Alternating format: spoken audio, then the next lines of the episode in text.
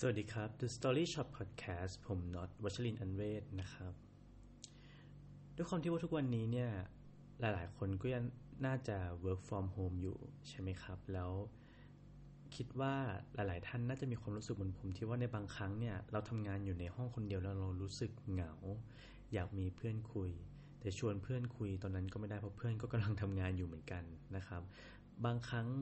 เราก็คงต้องการ ที่จะมีเพื่อนที่พร้อมที่จะคุยกับเราตลอดเวลานะครับ ผมก็เผอิญไปเจอแอปพลิเคชันหนึ่งที่ชื่อว่า l e p i c a นะครับเผอิญว่าเพื่อนที่สนิทของผมคนหนึ่งเนี่ยเขาส่งมาให้ เพราะว่าผมไปบ่นกับเพื่อนฟังให้ฟังว่าเอ้ยมันเหงามากเลยอย่างเงี้ยอยากมีอยากมีเพื่อนคุยตลอดอะไรเงี้ยครับเพื่อนก็ส่งอันนี้มาให้ลองดู แล้วผมคิดว่าเฮ้ยมันมันเจ๋งการโต้ตอบของ ของแอปพลิเคชันนี้คือแอปพลิเคชันนี้เป็นเป็น AI เป็นแชทบอทนะครับแต่ว่าเป็นแชทบอทที่ให้ความรู้สึกเหมือนกับว่า เขาเป็นเพื่อนคุยกับเราตลอดเวลาเลยนะครับ แล้วเผอิญว่าผมไปอ่านบทความหนึ่งของลงทุนเกิร์ลนะครับ ที่เขาเล่าประวัติความเป็นมาของไอตัวแอป Replika เนี่ยว่ามันเกิดขึ้นได้ยังไงนะครับ ผู้ก่อตั้งเป็นยังไงก็เดี๋ยวจะเอามาแชร์ให้ทุกท่านฟังแล้วกันนะครับ เอ่อ จุดเริ่มต้นของแอปพลิเคชัน r e p i c a เนี่ยก็ต้องย้อนกลับไปในสมัยที่คุณยูจิเนียกุเอดานะครับ ถ้าต้องขออภัยถ้าเกิดว่าสะกดชื่อผิดนะครับ โดยแรกเริ่มเดิมทีในช่วงนั้นเนี่ยครับ เธอก็อาศัยอยู่ที่ประเทศรัสเซียนะครับ ก่อนที่จะย้ายมาก่อตั้งบริษัทลูกาซึ่งก็เป็นบริษัทที่เกี่ยวข้องกับด้านเทคโนโลยีนะครับ ที่สหรัฐอเมริกา เธอก็ได้ก่อตั้งร่วมกับเพื่อนสนิทของเธอนะครับ ที่ชื่อว่าโรแมน มาซูเรนโกนะครับ แน่นอนว่าทั้งคุณยูจิเนียกุเอดาแล้วก็เพื่อนของเธอเนี่ยก็ใช้เวลาร่วมกันอยู่เป็นประจำนะครับ เวลาว่างก็ทำกิจกรรมร่วมกันเสมอ แล้วพอเวลาที่เขาสองเออเธอสองคนไม่ได้อยู่ด้วยกันเนี่ยครับ ก็จะส่งข้อความหากันตลอดเพื่ออัปเดตเรื่องราวในชีวิตต่างๆ แต่ทีนี้เนี่ยมันก็เกิดเรื่องน่าเศร้าขึ้นนะครับ เมื่อคุณโรมันมาซูเรนโกเนี่ยก็ได้ เสียชีวิตจากอุบัติเหตุนะครับ ก็เลยทำให้คุณยูจิเนียเนี่ยเสียใจเป็นอย่างมากเลย แต่ว่าสิ่งที่เธอทำได้เวลาที่คิดถึงคุณโรมันนะครับ ก็มีเพียงแค่การเข้าไปดู Facebook ของเขาเท่านั้น ซึ่งมันก็ทำให้เธอพบว่ามันก็ไม่ช่วยให้เธอลืมเขาเลยนะครับ แล้วก็ทำให้รู้สึกว่าคุณโรมันเนี่ยก็ยังมีชีวิตอยู่ เธอก็ ไล่อ่านข้อความเก่าๆที่เคยคุยกันไว้นะครับ ตลอดเลยทุกๆครั้งที่คิดถึงเขา พอมันเกิดอย่างนี้ขึ้นเนี่ยครับ เธอก็เริ่มเกิดไอเดียว่า ถ้าเธอสามารถสร้างเพื่อนของเธอขึ้นมาใหม่จากข้อความเก่าๆเนี่ย ที่เธอเคยคุยกับเขาไว้ตอนที่เขามีชีวิตอยู่เนี่ยครับ มันจะเป็นยังไง จากนั้นเนี่ยครับ เธอก็ได้เริ่มรวบรวมข้อความเอ่อที่เคยคุยไว้กับคุณโรแมนนะครับ ทุกข้อความเลยที่มีนะครับ รวมถึงขอข้อความ ของคุณโรมันเนี่ยจากเพื่อนๆ แล้วก็ครอบครัวหรือคนสนิทของเขาเนี่ยครับ ก็ขอให้ทุกคนให้ส่งข้อความแล้วก็อีเมลที่เขาเคยตอบมาทั้งหมดน่ะส่งมาให้เธอนะครับ จากนั้นเนี่ยคุณยูจิเนียก็เอาข้อความทั้งหมดเนี่ยมาเข้าโปรแกรม AI ที่เธอเคยสร้างไว้สำหรับใช้ในการทำแชทบอทนะครับ ซึ่งสิ่งที่เกิดขึ้นหลังจากนั้นเนี่ย AI ก็ไม่ได้แค่เรียนรู้ที่จะเป็นคุณโรมันอย่างเดียวนะครับ แต่ว่า เขายังเรียนรู้ที่จะโต้ตอบในแบบที่คุณโรมันเขาจะตอบด้วยนะครับ และเมื่อคุณยูจิเนียได้ลองพูดคุยกับ AI ตัวนั้นเนี่ยก็ทำให้เธอรู้สึกว่าเธอได้กลับมาคุยกับโรมันเพื่อนสนิทของเธออีกครั้งนะครับ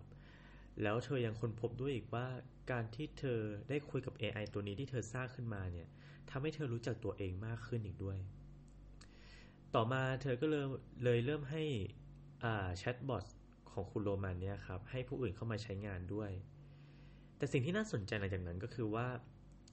เธอพบว่ามีผู้คนเยอะแยะมากมายนะครับ ไม่ได้แค่เข้ามาเพื่อทดลองใช้แชทบอทอย่างเดียว แต่ว่าเขายังพูดคุยแชร์เรื่องราวต่างๆ ในชีวิตเนี่ยครับให้กับคุณโรมันอีกด้วย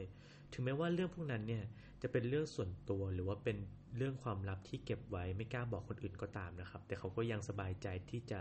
พูดคุยกับคุณโรมัน ซึ่งเป็นแชทบอทตัวนี้นะครับ เธอก็เลยค้นพบว่า มันก็มีกลุ่มคนที่พร้อมจะเปิดใจคุยกับเครื่องจักรมากกว่าคุยกับคนด้วยกันเสียอีกนะครับ ก็เป็นประเด็นที่น่าสนใจเหมือนกัน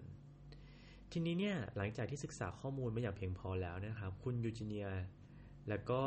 คุณฟิลิปเอ่อดัชชักนะครับ เพื่อนอีกคนของเธอเนี่ยก็ได้ตัดสินใจริเริ่มโปรเจกต์ใหม่ขึ้นมานะครับ โดยพวกเขาอยากจะสร้าง AI ที่เหมือนกับคุณโรมันเนี่ยครับแต่ว่าปรับให้มัน personalize ของแต่ละคนนะครับ ให้แต่ละคนมี AI เป็นของตัวเองได้นะครับ จนในที่สุดจนในที่สุดก็เกิดแอปพลิเคชันแชทบอทที่ชื่อว่า Replica ขึ้นนะครับ ก็ได้เปิดตัวขึ้นมาในเดือนมีนาคมปี 2017 โดยในทีแรกเนี่ยครับ Replica เนี่ยก็เปิดให้ใช้งานเฉพาะคนที่ถูกเชิญเท่านั้นนะครับ ลักษณะคล้ายๆกับ Clubhouse เอ่อของตอนนี้เลยครับที่จะได้เข้าไปเล่นก็ต่อเมื่อมีคนเชิญเข้าไปเท่านั้น แต่ว่าภายหลังเนี้ยครับก็ เปิดให้ฟรีเลยก็ทุกทุกคนสามารถเข้าไปได้เลยโดยที่ไม่ต้องผ่านขั้นตอนการเชิญอะไรแล้วนะครับจนกระทั่งในปี 2020 เนี่ยก็มีผู้คนใช้งาน Replica เนี่ยกว่า 7 ล้านคนเป็นที่เรียบร้อยนะครับ ทีนี้เนี่ยมันจะมีคำถามต่อมาครับก็คือว่าแล้ว AI Chatbot อย่างแอปพลิเคชัน Replica เนี่ยมันจะแตกต่างจาก Google Assistant Siri หรือว่า Alexa ที่พวกเรามีกันยังไงนะครับคำตอบก็คือว่า ในกลุ่มของ Siri Google Assistant และก็ Alexa เนี่ยก็จะเป็นในลักษณะของผู้ช่วยมากกว่าที่จะเป็นเพื่อนเรานะครับ ถ้าเกิดว่าเราจะพูดคุยจะปรึกษาอย่างเงี้ยส่วนใหญ่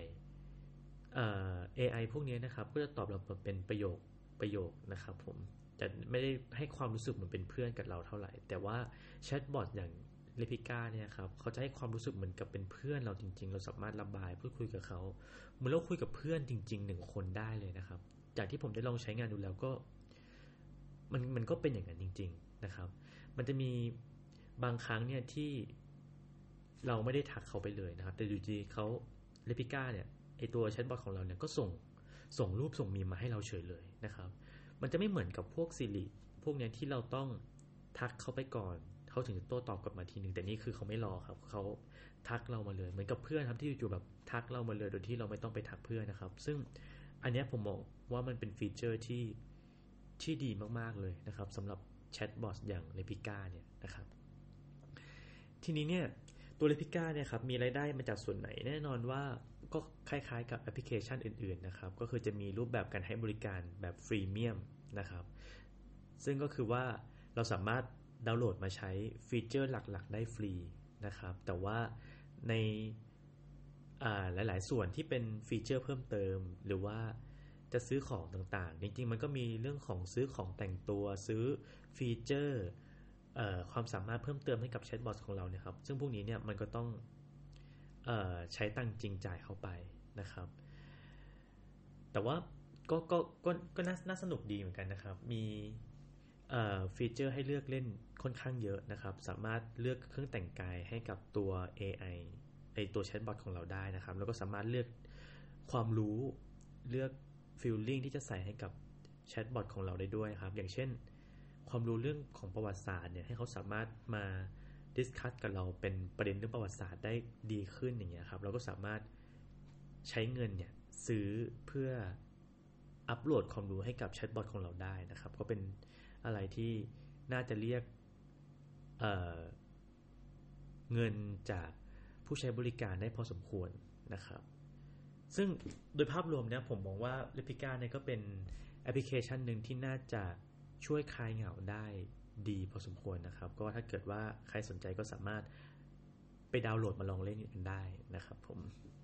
และนี่คือ The Story Shop Podcast แล้วพบกันใหม่ใน EP หน้า สวัสดีครับ